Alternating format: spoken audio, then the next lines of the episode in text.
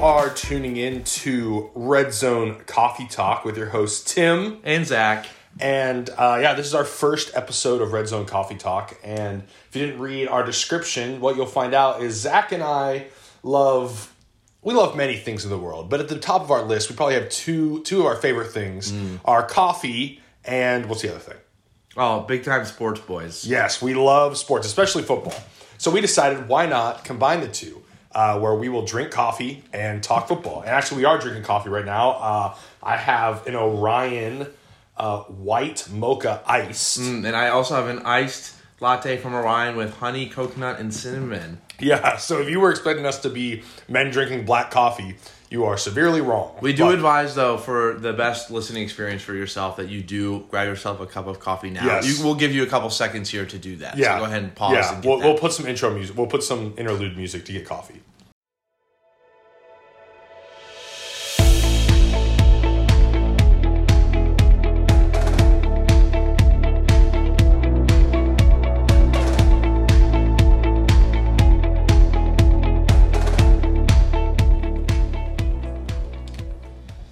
Okay, I think that was enough time for you to get coffee. Um, yeah, so uh, today we're going to be talking football. Um, before we get into uh, some stuff surrounding the draft, because right now, if we talk NFL, we're going to be talking the draft because that's all that's going on. We got uh, a big news. Uh, big news was just new news. Big news. What what's what do we call it? I mean, Breaking news. Breaking news. Yeah, that's a good firm. Breaking news.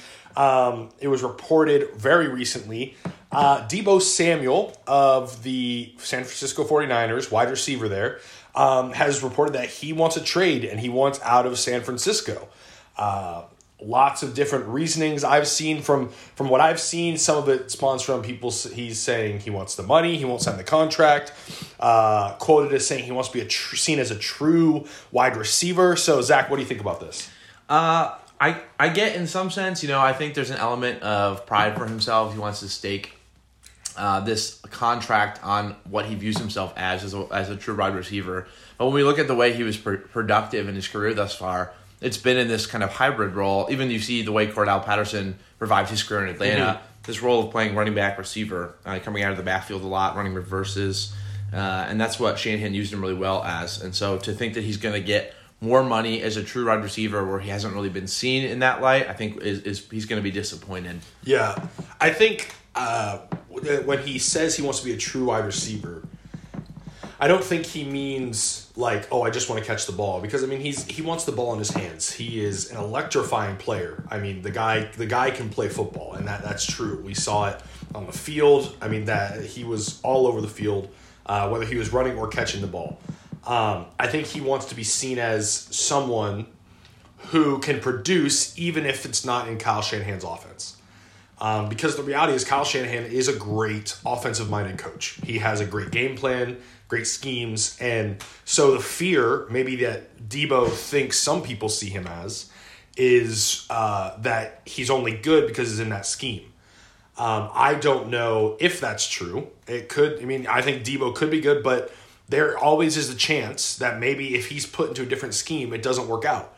Um, and I don't think that's a bad thing. I, I, in my opinion, I feel like if you're successful where you're at, um, build that up maybe, and and then you know see what you can do. But I think it could be dangerous uh, to go out somewhere and then you know now what if you what if you can't do it? You know, and so um, and which obviously he thinks he can. He's going to bet on himself, but um, in my opinion, I think uh, he his best bet right now, I think, would be to stay with San Fran, even if it was just for another year. I mean, he's under what contract for two more years, right? Yeah. So I think stay, you know, and if you want to be seen as a true wide receiver, then talk to Shanahan. Maybe you can convince him to give you more looks at other positions, or you know, I don't know. I think proving that you're more than just a one year fluke is a big step into getting a big contract because there have been receivers who have popped off for a year and then disappeared. I mean, Kelvin Ben, you remember Kelvin Benjamin? Remember the name Kelvin Benjamin? The guy who was uh, what the commentator said, like one donut away from being a tight end. Yeah, I mean the man, the massive. He was, I'm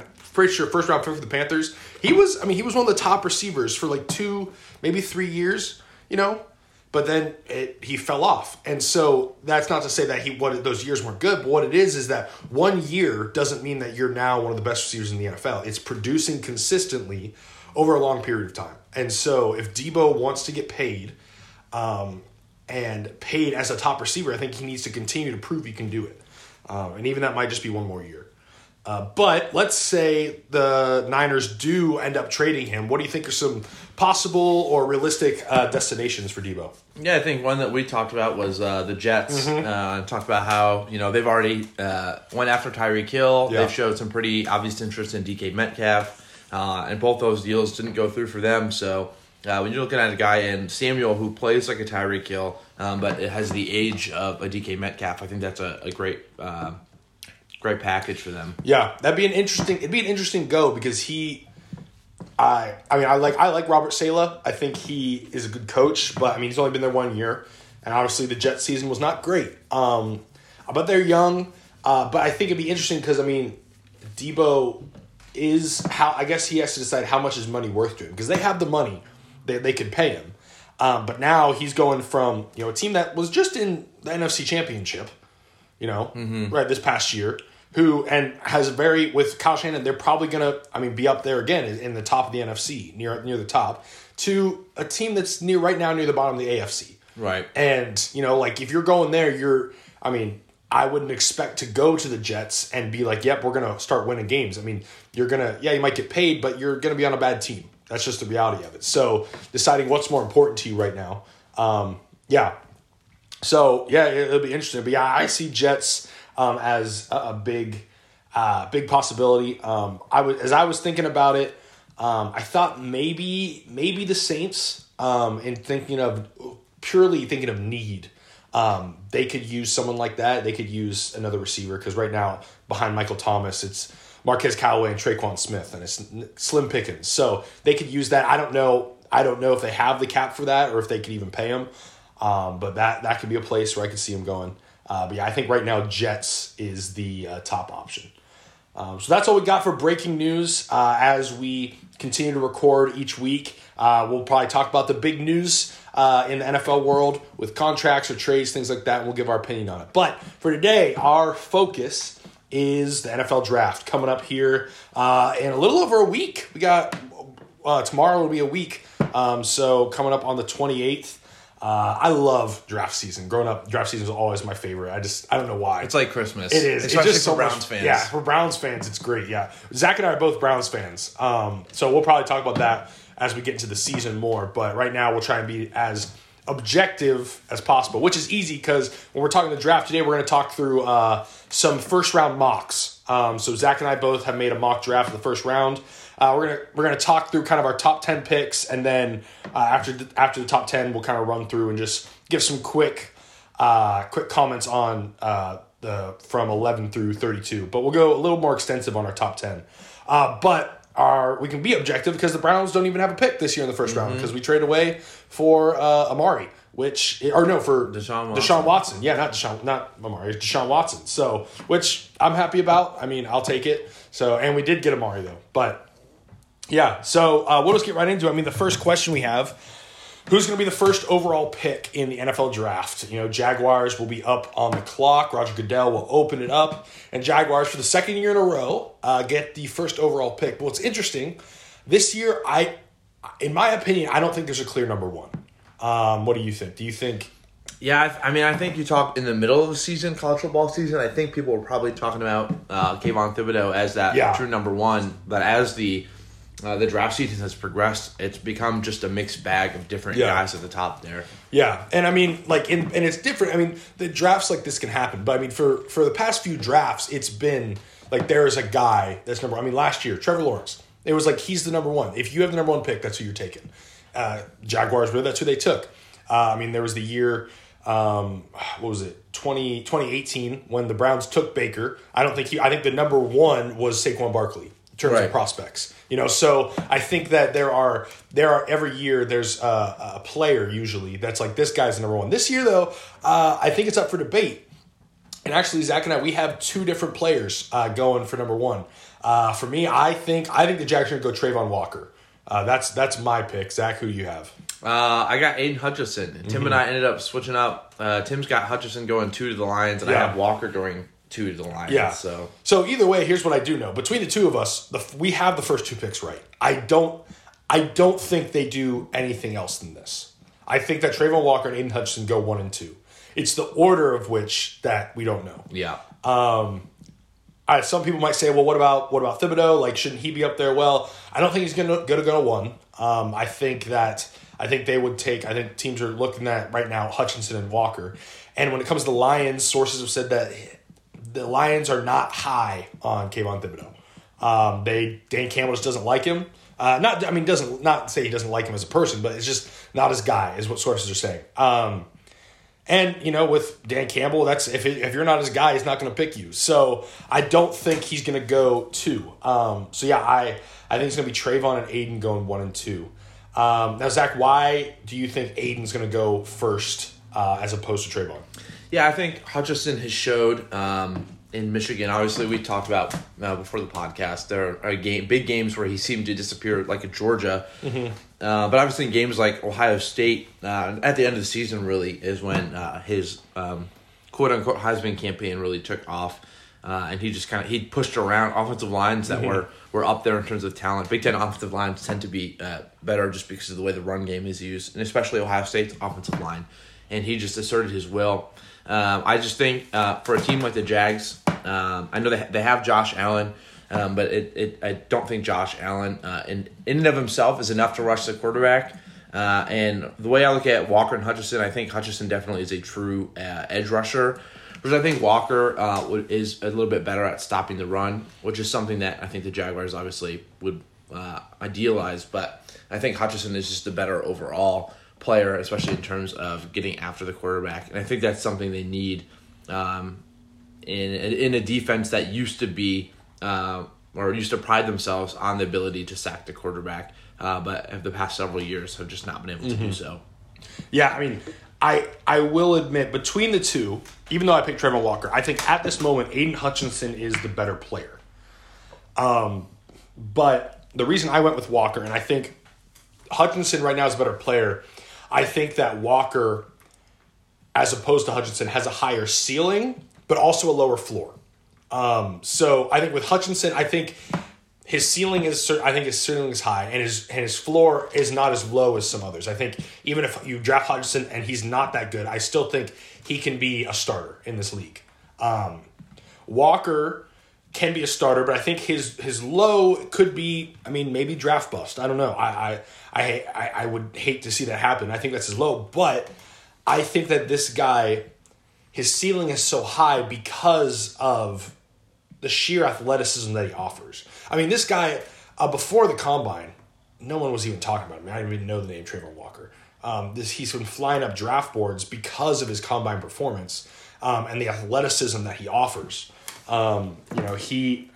If I I remember, I read somewhere. I don't remember exactly what uh, the comment was, but that his um, he had one of the highest combine uh, ratings, like athletic ratings, since uh, like Calvin Johnson. You know, so he concerning the combine, um, pure athleticism. He Travon Walker's got it all. Now the combine's not everything, uh, but I think looking at this pick, what the Jaguars are going to do. I mean, as of right now, people are saying that the the Jaguars have not made a pick yet. You know, they haven't. They're not decided yet, and part of me makes me that makes me think they're leaning towards Walker because they're still trying to to figure it out. Um, but I think that if you're the Jaguars, um, and you mentioned Josh Allen, you have Josh Allen. You want you know Travon Walker right now is good at the run. He has all the intangibles, and the things that he needs are things you can teach. Um, and you have a great pass rusher like Josh Allen, maybe helping him out, maybe helping train him, and becoming you. He could Travon Walker could have turned into an insane uh, def- uh, you know defensive pass rusher. Um, you know, could turn into the same defensive force. So I think I think you take the gamble uh, and go for it. Um, and because also, I mean, as the Jaguars right now, you're not in a place where this pick's going to make or break you because you're pretty bad. Like I, I don't think whoever you pick, it's not going to save your season. But maybe you you take a swing on Walker and he becomes absolutely insane and it's a big save, or maybe it's not. But yeah, so that's why I think Walker and and I agree with everything you said about Hutchinson. That's why I have him going second to the Lions because I think Uh, I think he's great, and also I think he fits in with Dan Campbell. Uh, I just think he he's a dude, and that's what Dan Campbell would call him. I think I could very much see him thriving in that atmosphere, staying in you know Michigan, uh, you know homebody. Like I think it could be really good. Um, so yeah, I think that between the two of us, we've got the first two picks right. Starting with pick three, we go to the Texans. Zach and I defer here. I think, in my opinion, I think the Texans are going to go uh, tackle uh, Ike Ekwonu um, out of South Carolina. Is that NC State. NC State, NC State. Ike Ekwonu out of NC State. Not great with colleges, but yeah, that's what I said. Uh, and Zach here thinks third pick will be Kayvon Thibodeaux from Oregon. So Zach, what's your reasoning uh, for Kayvon? Yeah, I think uh, in the same way the Jags can't save their season with a pick, I, I don't think the Texans have Yeah. any chance of doing so. Um, they're clearly invested in a long term rebuild, uh, and ob- now they've officially moved on from Deshaun Watson. You have a quarterback in Davis Mills, who I, I do think on their offensive line they definitely need help. Um, but they have Laremy Tunsil at left tackle, uh, who will be there, I think, for a while. Uh, and then at right tackle, definitely there's a hole, but I don't think their offensive line is as big of an issue as that defense, uh, especially with the new head coach being Lovie Smith, who was their defensive coordinator.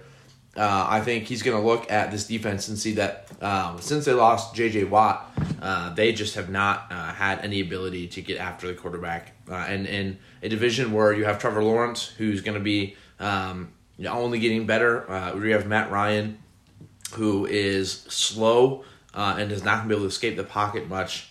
Uh, and you have Ryan Tannehill, who is a little bit more quick, but is getting older. Yeah. Um, you're trying to set yourself up for the future, uh, and I think you got to prey on um, the weaknesses of your division. And I think to have a guy like Thibodeaux, who some questions have been um, his motor, like he doesn't necessarily give 100 percent of the effort on every play. Um, but what was so beloved about him throughout this process has been his physical ability, uh, and when he does turn on that motor, just how dominant he is. And so I think if you're looking at a guy like Thibodeaux who could turn into one of the top edge rushers in the league, if you can harness that, I think it would be hard to pass up. Yeah, I agree. I think there's a lot about Thibodeaux to like, and I think I very well could see him going number three. I think the reason I went with uh, O line here uh, and went with Ike Ekwonu is I think in a similar manner he is just a I mean a major athletic prospect. He bullies people on the O line, uh, and I've done a little research, and he part of that is he has a background in wrestling, so he's good with like just his uh, oh like just knowing how to manhandle people pretty much on the line. I mean, and it's it's amazing to watch. Um, but I think what, what part of the reason I put O line here instead of Thibodeaux is thinking about draft night and thinking about some I think draft narratives. I'm reminded you mentioned Laremy Tunsil, and I was reminded of you remember when Laremy Tunsil got drafted. I mean, He Oh. was projected number one. Like they're like this guy is going to be number one, and he fell all the way to what the Dolphins at 13 was it? Mm-hmm. 12 or 13 Somewhere in there. yeah. And on draft night, um, because there were some questions or thoughts maybe about character, uh, like it was kind of a weird situation. It was surprising everyone.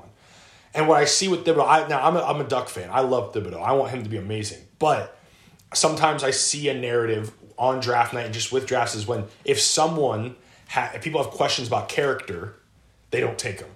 And so I'm I am predicting a little bit of a slide for Thibodeaux on that, and then instead of going that, I think Texans bolster the O line, protect Davis Mills a little bit, um, maybe get a run game going. I mean, with the signing of Marlon Mack, maybe they're trying to they can try to get a little bit of a run game going um, and build that up. And you know they're not going to win any Super Bowls, probably not going to make the playoffs, but they can still be competitive. I mean, Davis Mills showed he can play football, and they still got they re-signed Brandin Cooks. They've got a, a good young guy in Nico Collins. I think that bolstering that O line, I think it could uh, make for some fun football. So, all right, moving on to pick four, we have the Jets. Uh, Zach and I both agree here. Sauce Gardner going number four to the Jets. Um, I love Sauce Gardner. I think he's great. I think he. Tim's getting lost in the I, sauce. I am. I am. I will say I am lost in the sauce. Um, Ahmad Gardner. I think he's gonna be really good. Um, what are your What do you think about Ahmad, Zach? Yeah, I think uh, the conversation has been between him and Derek Stingley Mm-hmm. uh, for a long time. Unfortunately for Stingley, uh, he missed I think most most if not all of the season last year, and so I think if he had played, I think this would be a different conversation. Uh, I, he's still in the conversation for corner number one, but um, when you have a guy like Gardner who has put on tape, I don't believe he allowed a single touchdown last year, Mm-hmm. uh, and allowed very few like catches. So um, that even though he played at Cincinnati, they you know they still played quality competition. They still played Notre Dame. Uh, they played Bama. Yes, they lost, but he still played well. And so um, I don't think you can question the competition level because he he absolutely balled out even in those situations. Yeah, yeah. I, I, I've seen some pro comparisons of Gardner to Richard Sherman, um, which is obviously a flattering comparison because Richard Sherman is one of the greatest corners we've seen. Um, but um, I, I see a lot of that in him. Uh, Ahmad Gardner, he is plays a lot of face up defense, and I mean he is tight on guys, which I mean sometimes means you can get burnt. He didn't get burnt often. Um, I mean, when you get to the NFL, you're playing at a different level, so obviously that's going to change things. But I think that that kind of a tenacity in defending, I think, is going to benefit him well. Yeah, I think you look at the Jets too, with uh, a team that truly does not have any depth at corner. I think their number one corner now um, is Bryce Hall from who's a second year player, uh, and he is not a number one corner. And you're in a league now where uh, receivers are becoming commodity who are getting paid a lot of money. Uh, and for you to not have a corner who can cover those top guys in Yeah. a league that is shifting in that direction, uh, Yeah. it's a pretty big weakness for them. Yeah. Well, and I mean, they're in a division now that has uh, some good receivers. I mean, you got you got Stefon Diggs over there. Um, you got Tyreek Hill. Oh, and Nelson Agholor. Let us not yeah, let's not forget about Nelson Agholor and Kiki Cootie. Uh, yeah, so I mean, Patriots maybe not as much on the receiver end, but I mean, Stefon Diggs, Gabe Davis is a big guy. Tyreek Hill, uh, Jaylen Waddle. Like you got some solid receivers. If you can't defend the pass in that uh, in that division, you're not even going to have a chance. Now, I don't think the Jets are going to do much anyway, but get a young guy like this in these few years through a rebuild that bolsters your uh, pass defense. That could be a, a big help. Uh, we go pick number five, the New York Giants on the clock. Uh, Zach and I both here went O line. We agree with O line. Uh, Zach here went Ike Ekwonu, um, and I said Evan Neal. Uh, so we both, I mean, we both recognize we think Ike, I think, is the best O lineman in this draft. Um, now in my mock, he's already gone, so I went with who I think is the next best with Evan Neal from Alabama.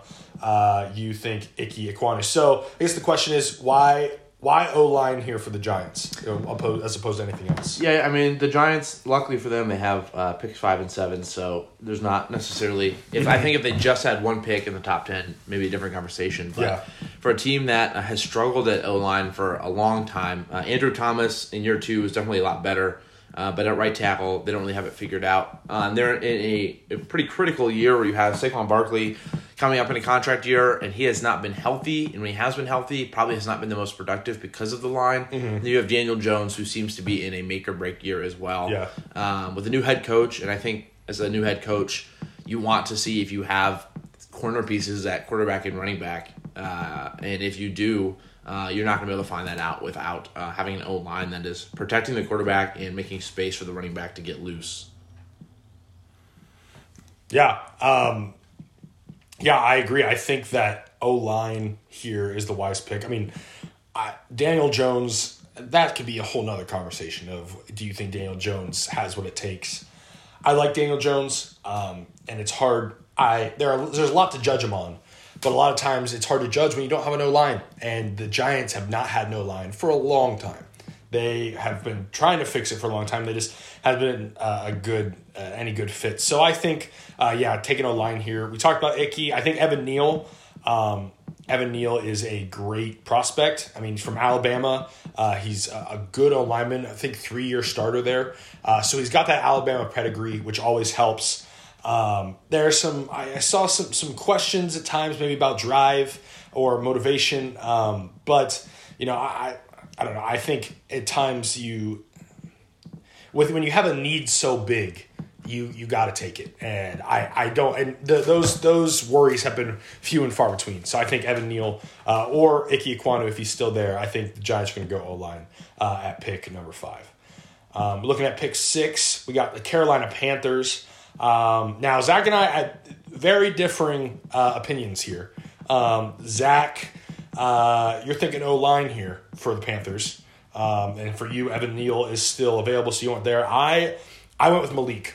Uh, I think the Panthers are going to go with Malik Willis. Now, Zach, why Why, explain why you decided O line here instead of uh, anything else. Yeah, I, I, I think uh, in my mind uh, right now with the Baker Mayfield situation, uh, it reports have come out. It's really it's between Seattle and Carolina if Baker is to get traded, Mm-hmm. uh, and it sounds like Carolina uh, will be a potential destination during draft week. And so obviously this will if they don't trade for Baker, I would say they will take Malik Willis. Um, but I think if they get Baker uh, and then also have the opportunity to take best available, maybe not best available, but best available and most important need for them at six, they're going to be a better team for that as opposed to not trading for Baker, drafting a rookie quarterback, and not being able to draft another player as well. So, uh, and again, the Panthers don't they don't pick again until round four. So I look at an offensive line that um, has been very loosely invested in. Um, they have signed uh, Cam Erving to play tackle, who he is not a tackle, and he is a not a starter in this league. Uh, they drafted Brady Christensen, I think, in round three last year, who struggled to catch on last year and is certainly not the guy you want protecting your quarterback. Yeah. So I think if you have an opportunity to take Evan Neal, who is certainly a top 10 talent, to protect Baker, who we know needs protecting uh, to be able to perform well. Uh, and then let's say Baker's not the guy, you now have a corner piece in place to where if you draft a rookie next year, you're going into year two with a top tackle to protect whatever rookie quarterback you get, with probably a new coaching staff too, given that Matt Rhule's leash is pretty short. Yeah. Yeah, I, I, I see uh, where you're coming from that. I, I think it could be a real possibility. I mean, yeah, I mean, the Panthers have been, and O line has been something they've been seeking to address. They still have Taylor Moton.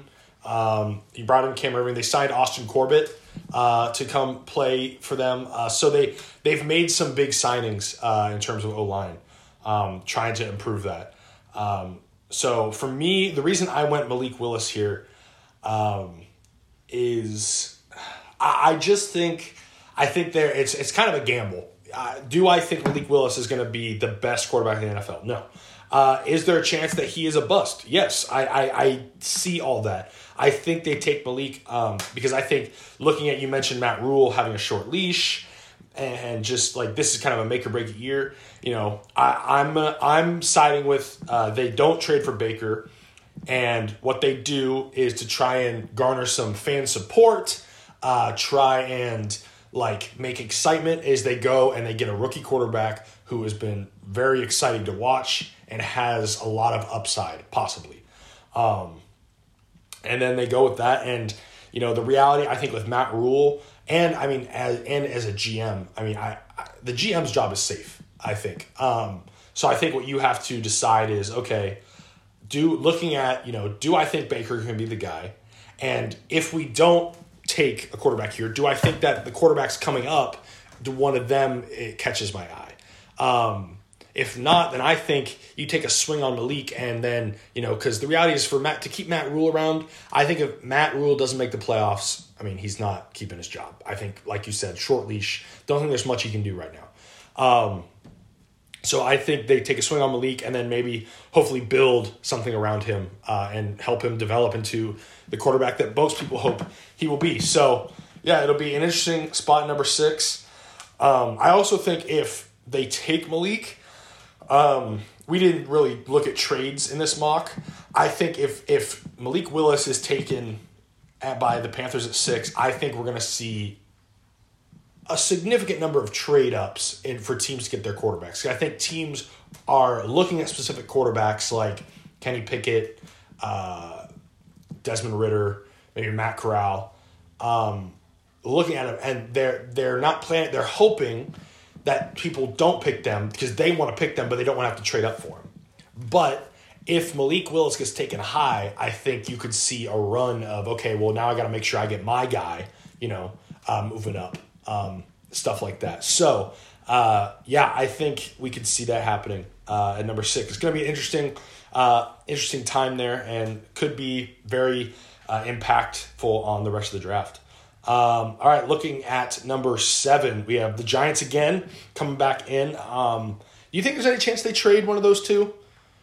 I think it depends on, on what the you know if it is for a quarterback. I think they can demand some pretty good capital if a team's trying to move up for a quarterback there. But I think if they see someone that they view as um, pivotal for their franchise, I think they're gonna they're gonna sit and stay.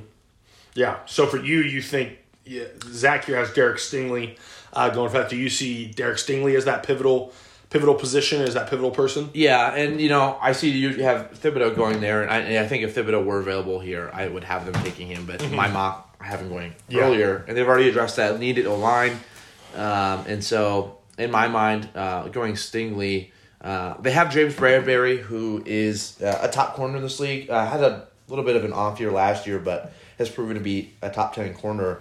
But rumor is that they might end up just cutting him, uh, let alone trading him, and so.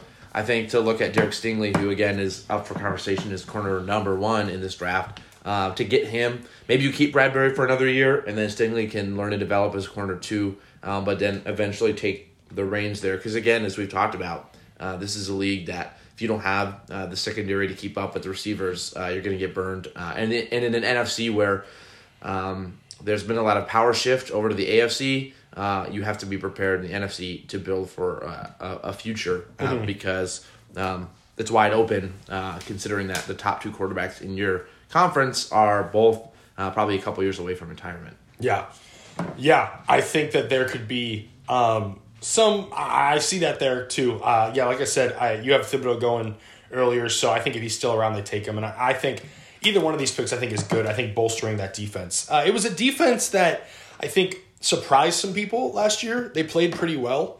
Um, especially they garnered a pretty good pass rush with Leonard Williams and um, oh, I can't think of his name, the D tackle from Clemson.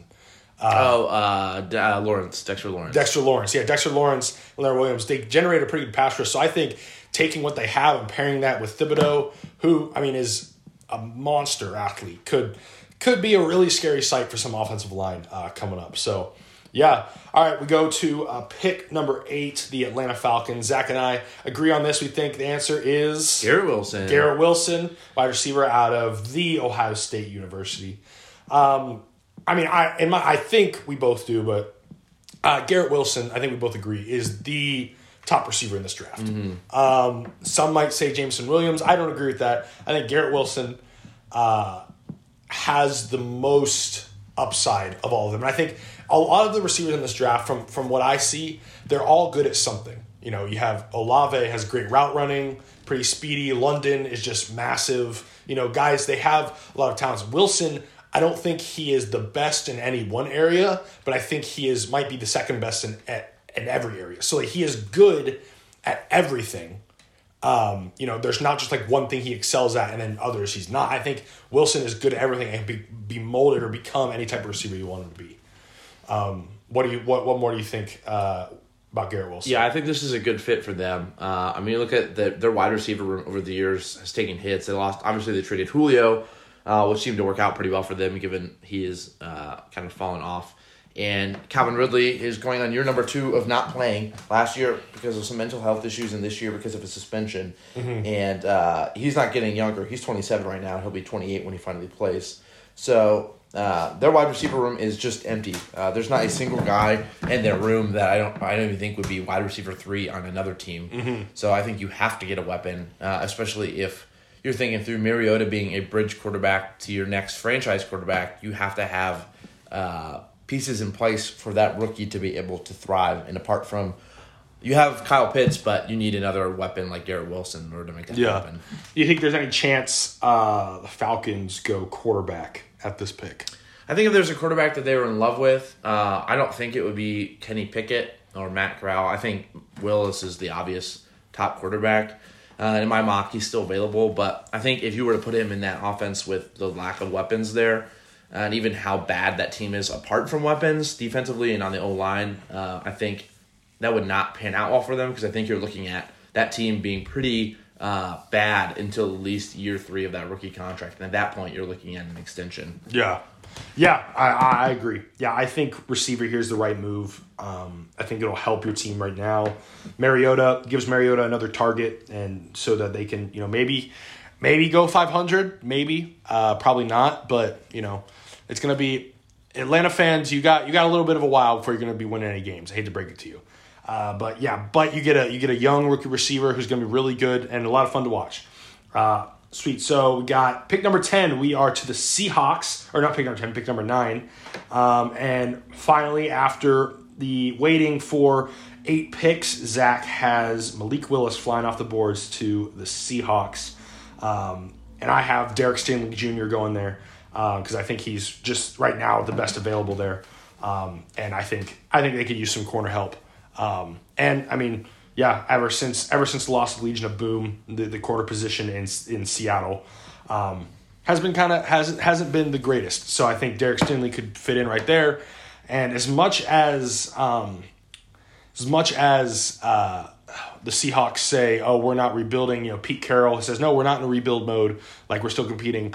I think at some point they're gonna have to face the facts, recognize you don't have a quarterback. Uh, you traded away Russell Wilson, understandable um, if he wanted to leave, but Geno Smith or Drew Lock are not franchise quarterbacks. You're not going to compete with one of them at quarterback. Um, so I think you need to recognize you are in a rebuild, and so because of that, uh, I think taking Stingley here is wise uh, to, uh, yeah, just help build that and bolster a defense that was pretty poor at times this past season. Uh, Zach, why do you think Willis goes uh, all the way to uh, Washington, Seattle? Um, I think with Pete Carroll, I, I will be honest, I don't know why he's still coaching for the Seahawks. I think at this hmm. point, it's become clear that um, there. I mean, I think issues with Wilson um, came down to a philosophy disagreement between uh, Russell and Carroll, and a lot of the time it was because Pete Carroll wants to be a running team when they're not built for that, either on the line and in the running back room.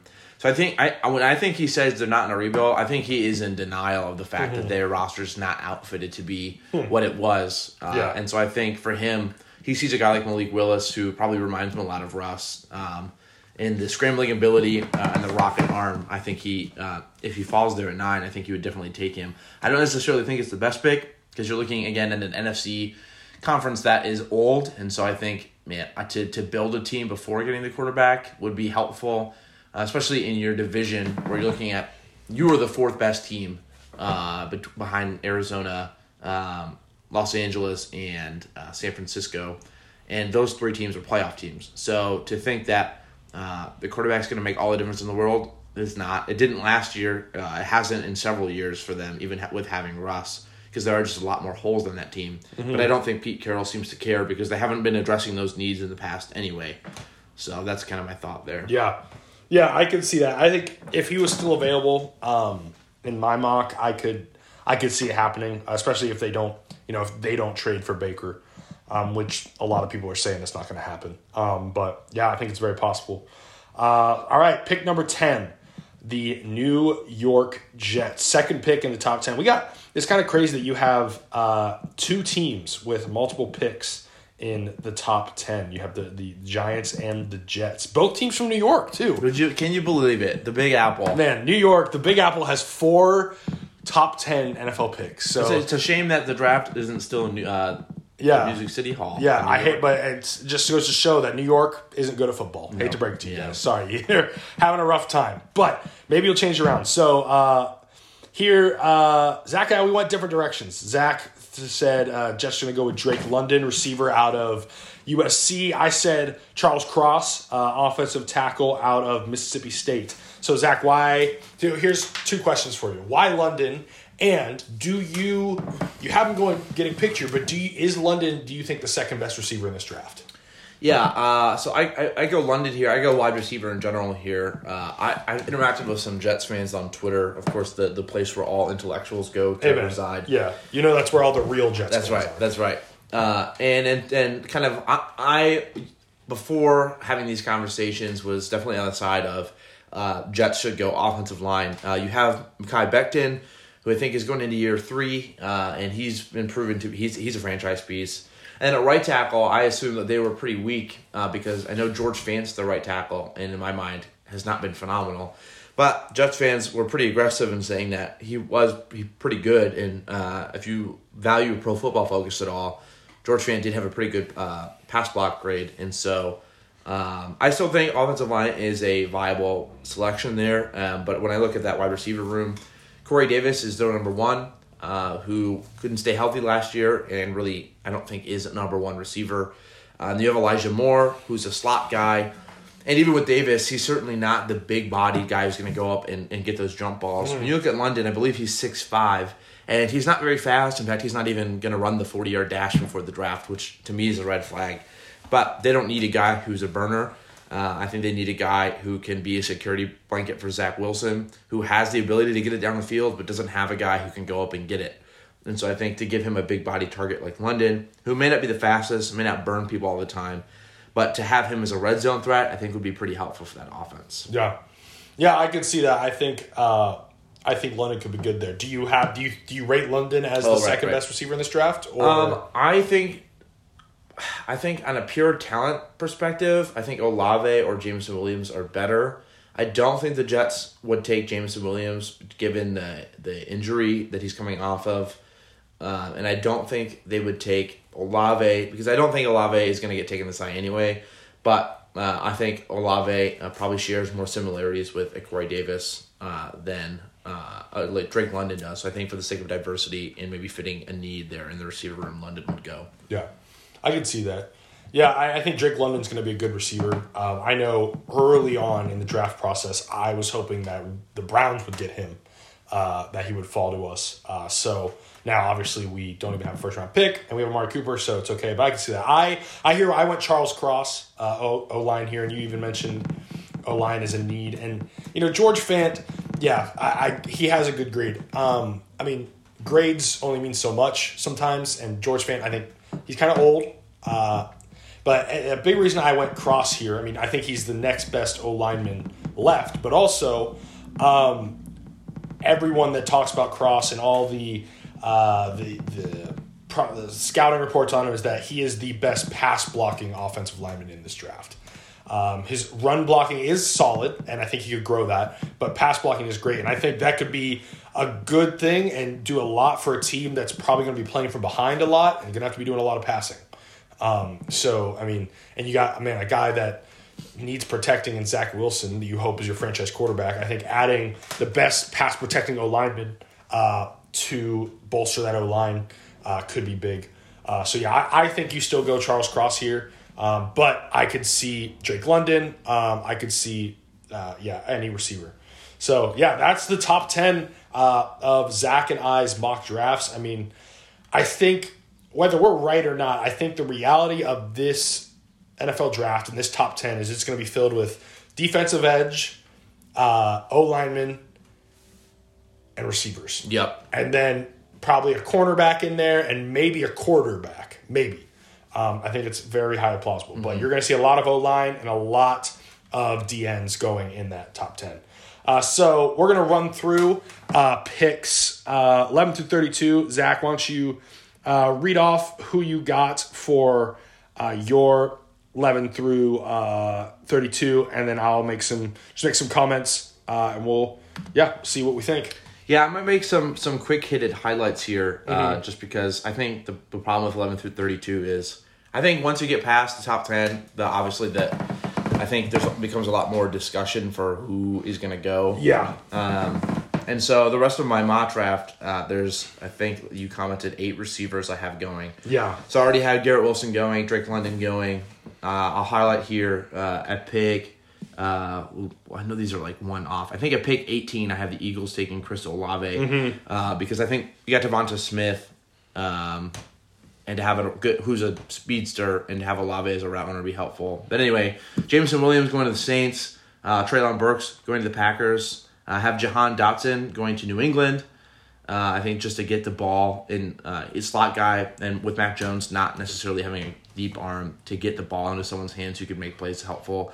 George Pickens going to Tennessee, uh, and then um, John Metchie the third, who I don't think is maybe a true first rounder, but I think the Chiefs are gonna take a receiver uh, at pick third, uh, at pick uh, twenty nine, and I think to get a guy who maybe matches a Tyreek Hill speed would be helpful. So I, I think that's where I went with receiver picks, uh, and you can kind of jump on and yeah.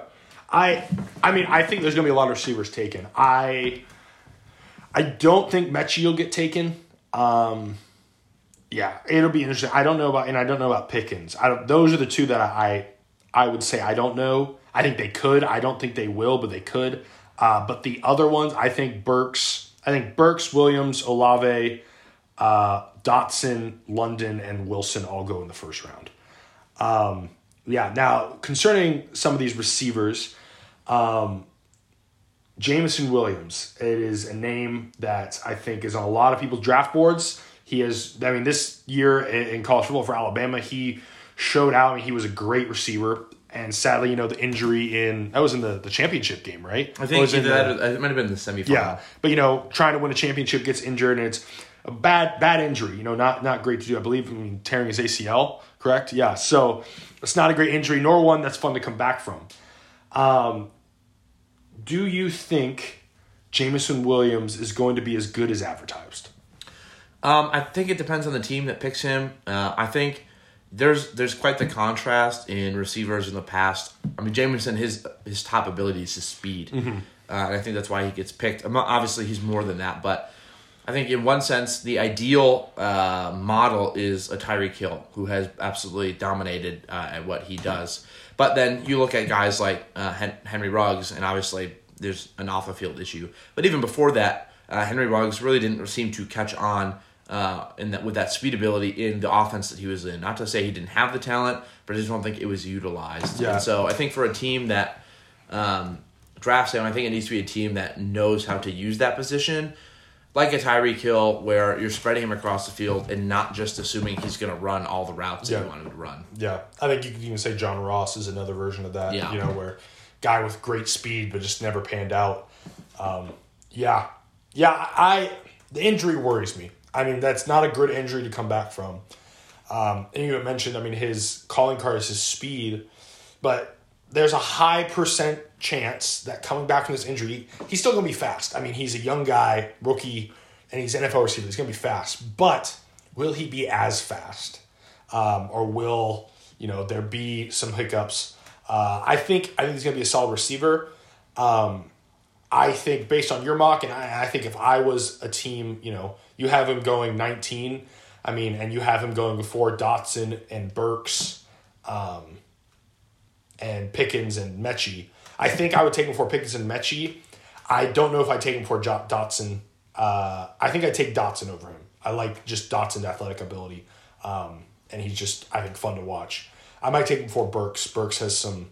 There's just been different, uh, some different uh, call uh, catches on Burks that people have called out. I don't know. There's just different things that uh, could prove prove worrisome. But yeah, I think it'll be interesting to see where he falls and see. Yeah, I think the offense that he lands in will be a big, big thing. Um, another thing I think is interesting looking at uh, your mock draft, you have so you like you said you have Chiefs going John Metchie at twenty nine, and they also have pick thirty, and you have them taking a David o- o- Ojabo from uh, was it Ojabo Ojabo? I think it's Ojabo. Ojabo, I thought we're, so, we're white Americans. Yeah, we are white Americans, so we're not. I'm not great with names, but uh, from Michigan, uh, you think so? You think he's still going to be a first rounder? I do, and I think some of that. Uh, I think it really depends on the team. Init- Uh, I had thought about sliding him to the Bills at twenty five. Okay. Um, but uh, I think with Ojabo, he clearly. I think before the injury, I think he's a top twenty pick. Uh, I don't. I think the athleticism he displays, the speed that he has. Obviously, he played alongside Hutchinson, so I don't think you can expect him to carry the full load of being your top pass rusher. But for a team like the Chiefs, who um, I think edge rusher is in need, and they're a good team, so I don't think. You look at the other talent available at this point. Uh, you have George Karlaftis. Karlaftis Yeah. from Purdue, who obviously is talented, but he is more of a bigger bull rush bull rush type of guy, and that's not really the defense that they or the the edge rush prototype that they would be looking for. The, I think with Ojabo, he's not going to be there for training camp uh, with the injury. Um, but I think he'll be back within uh, the first half of the season. Yeah. And I think for the team like the Chiefs, we saw they started off slow last year and they picked up in the second half. Obviously, they're in a vision where it's going to be more competitive now. But uh, if you can get a talent like Ojabo at pick thirty uh, and have him back uh, for that stretch of the season where uh, you're best in heading into the playoffs, I think you're going to be thankful for it later. Yeah, I I think that I mean it's horrible. Ojabo's injury is so sad because I mean the guy was projected. I mean top fifteen in early mocks. I mean he's great player and I think he's going to be good. And so I think the reason he's falling is not because teams don't think he's good, but because teams that are picking you know top fifteen, they're not really in a place where they can pick and wait for a year. You know, Right. um, they need a guy that can contribute now. The Chiefs, you know, they if he can't contribute as much this year, I mean, you're going to get a guy who could possibly you could be getting a top ten talent at pick thirty. um, which would be amazing steal for the Chiefs. So I think that could work. Um, I think no matter where he goes, even if he falls into later rounds, he's going to be a steal because he, if he can contribute this year, it'll be he'll be good. I think, and I think he's going to develop into a really good talent. Uh, so yeah, that's uh, another interesting pick. Um, and then the other thing I think we need to mention, I mean, quarterbacks. I mean, the big question of this first round of the NFL draft is quarterbacks. Um, how many are going to be taken? Who's going to be taken? And it's funny looking at mock drafts uh, across uh, like ESPN, NFL.com, like looking, a lot of experts, some of them have said, I think like no quarterbacks, or maybe like one or two. I've seen some mock drafts where like five get taken. So I don't think anyone really knows uh, who all is going to get taken. And yours, you have three. So we talked about Malik going to the Seahawks. Then you also have you have Kenny Pickett uh, going 16 to the Saints, and then Matt Corral going number 20 to the Steelers. Uh, so we'll talk. We'll start with Pickett. Uh, you think Saints are going to go Pickett, even though even with the resigning of Jameis Winston? Yeah, I mean, I, I think it'd be one thing. I think if the Saints uh, still had that first round pick, like that lone first round pick, but they gave up a lot to get one of those picks from Philadelphia. Okay. And in the past, the I think 2018, uh, I recall that they moved up uh, and gave up a future first to take Marcus Davenport from uh, Texas San Antonio at edge. And that was kind of a head scratcher just because of what they had to give up. A lot of I think a lot of people thought they were going to get Lamar Jackson uh, just because of his athletic ability pairing with Sean Payton. Uh, they didn't do it, so I don't think it would be uh, quite a shock for them uh, to give up a lot to not take a quarterback. But when you already have a first round pick and you consider the fact that they are now ahead of the Steelers, they already were, but now to have two picks ahead of a Pittsburgh team that might need a quarterback, I think they're going to take a guy like Pickett. Um, I don't think they're sold on Jameis, obviously, because uh, uh, he had to battle for the starting position last year. They didn't resign him until after they lost out on Deshaun Watson, and I think he's more so of an insurance policy at this point, and certainly not their long term bet. So I think to get Pickett, to hope maybe this year he plays, but um, to also long term, I think you have a guy that uh, would be their franchise quarterback. Yeah, it's good. Uh, then you have the other one. You have Matt Corral going to the Steelers. Um, you think Matt Corral? I've seen some people, and in my opinion, I think it's possible is Desmond Ridder maybe going there. So what do you, why do you, why do you think Corral over Ridder here? Yeah, number I- uh, I- number twenty. I think I'd go. I think when I look at Pittsburgh, uh, I, I mean, I, I think Desmond Ridder definitely has. Um, he might end up being the third best quarterback or better from this draft uh, in retrospect. But from what I've seen uh, and just following some of the Steelers draft talk, uh, is that they spent a lot of time with Matt Corral. Um, I think they, they sent their like entire coaching staff and front office to his pro day, uh, and and spent a lot of they took him out to dinner afterwards. So uh, not that that's everything, but historically the Steelers do tend to telegraph uh, their moves and their interests. It's not really a smokescreen, and they've spent more they spent time with other quarterbacks too, but I think less so with Desmond Ridder. So I think Ridder will be good, um, but it seems, and I think part of it too, you're coming off of Ben Roethlisberger. I think Ridder is definitely more of an athletic. Yes, he's throws from the pocket primarily, but he's definitely I think more of a scrambling type. Uh, and I don't think that seems to fit the offense that they want to run. Having drafted Najee Harris, I think they definitely want to be more of a um, pound it in the line as opposed to a uh, run have an offense that's kind of centered around a mobile Yeah. quarterback. I could see that. Yeah, I I also think I think if Pickett is still there, I think they're going to take Kenny. Yeah. um, especially with being from Pitt, hometown guy. Like I could see that. I don't think they'd trade up for him, but I think if he's still available, I think they'd go Kenny Pickett. There. Yep. question that I had for you, something that I've been thinking about. Um, we might be, I mean, first, no, no, maybe not first time in a long time. I don't remember if it happened last year, but I mean, a position that is nowhere in this first round in your mock or in many mocks is running back. You think there's any chance Breece Hall uh, or maybe even um, the Michigan State guy, Kenneth Walker. Kenneth Walker, uh, you think any chance either of them slips into the first or I don't think Walker will. Uh, I think his Heisman campaign that was happening the first half of the season got shut down uh, in that second half because I think it was pretty evident that um, he had some issues with being consistent running the ball all over the field as opposed to um, just being one dimensional in terms of either between the tacklers on the outside. And I think the Ohio State game was a pretty big sign of that because Yeah. they, they absolutely shut him down. uh, and so I don't think he'll slide up. I think maybe Breece Hall does um, just because he has been in consistently incredible over the course of his career at Iowa State. But I think the teams that would be able to afford taking a running back here are the Bucks.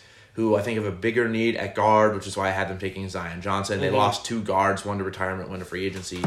Um, I think, uh, I mean, you know, The Bills, maybe. the Bills could. You got Zach Moss. You have Devin Singletary. It's a possibility, but I think the for for Buffalo, they've clearly identified that they are not a, a run first team, uh, and they've shown that by investing in Dawson Knox, investing in Stefon Diggs, now having Gabriel Davis. Yeah. uh, and I think that defense more so, and we've seen it. Like they kept up with the Chiefs, uh, and I think what it came down to is they couldn't get a stop. Uh, and so, uh, True, I think true. I think defense is probably going to be a bigger need there. So I think Breece Hall is a first round talent, but I think with the way the league's trending, I do Yeah. think running backs are valuable, but I don't think a team is going to want to take him in the first round. Yeah, yeah, I agree. It's it's a shame because I think I mean whoever gets him, I mean he he is a great first round talent, and I think but we're seeing that a lot. I mean, in terms of think about Jonathan Taylor. I mean, Jonathan Taylor is right now might be the best running back in the league, uh, if not the best, one of the top five. I mean. Um, he had an insane season last year, and I mean he was a second rounder, you know. And not to say that second round picks are, aren't great, but I think because he was a running back, um, it just saying because the league we're in, uh, they're devalued. But I think sometimes we forget. I mean, is as there are some positions that are more valuable when it comes to the draft. But I mean, Jonathan Taylor changes the game. Derrick Henry changes the game. Both guys taken layers. Nick Chubb, Nick Chubb, Derrick Henry, Jonathan Taylor, all top five running backs taken not in the first round. Um, so I think it's okay to wait a second round, but it's just a shame that um, I mean the running back position is important. So I, uh, whoever gets him, I think will be getting a big talent uh, for a good price. Uh, yeah, so that is uh, our analysis of the first round. Uh, thank you for tuning in to uh, Red Zone Coffee Talk. Uh, next week, uh, we'll be still talking about the draft because we'll be right before the draft, and we'll probably be talking about uh, maybe some later rounds. Um, talking about okay, what are some prospects that we like, um, that we could see, what's going to happen with Sam Howell? I mean, the guy who was talked about being the top quarterback and seemingly isn't talked about too much right now, but uh, what's going to happen with Sam Howell uh, and stuff like that. So yeah, tune in next week. We'll be talking about that, and then tune in two weeks after the draft to see uh, see how close we were. So uh, yeah, thanks for tuning in. We'll have more coffee next week, and uh, have a great day.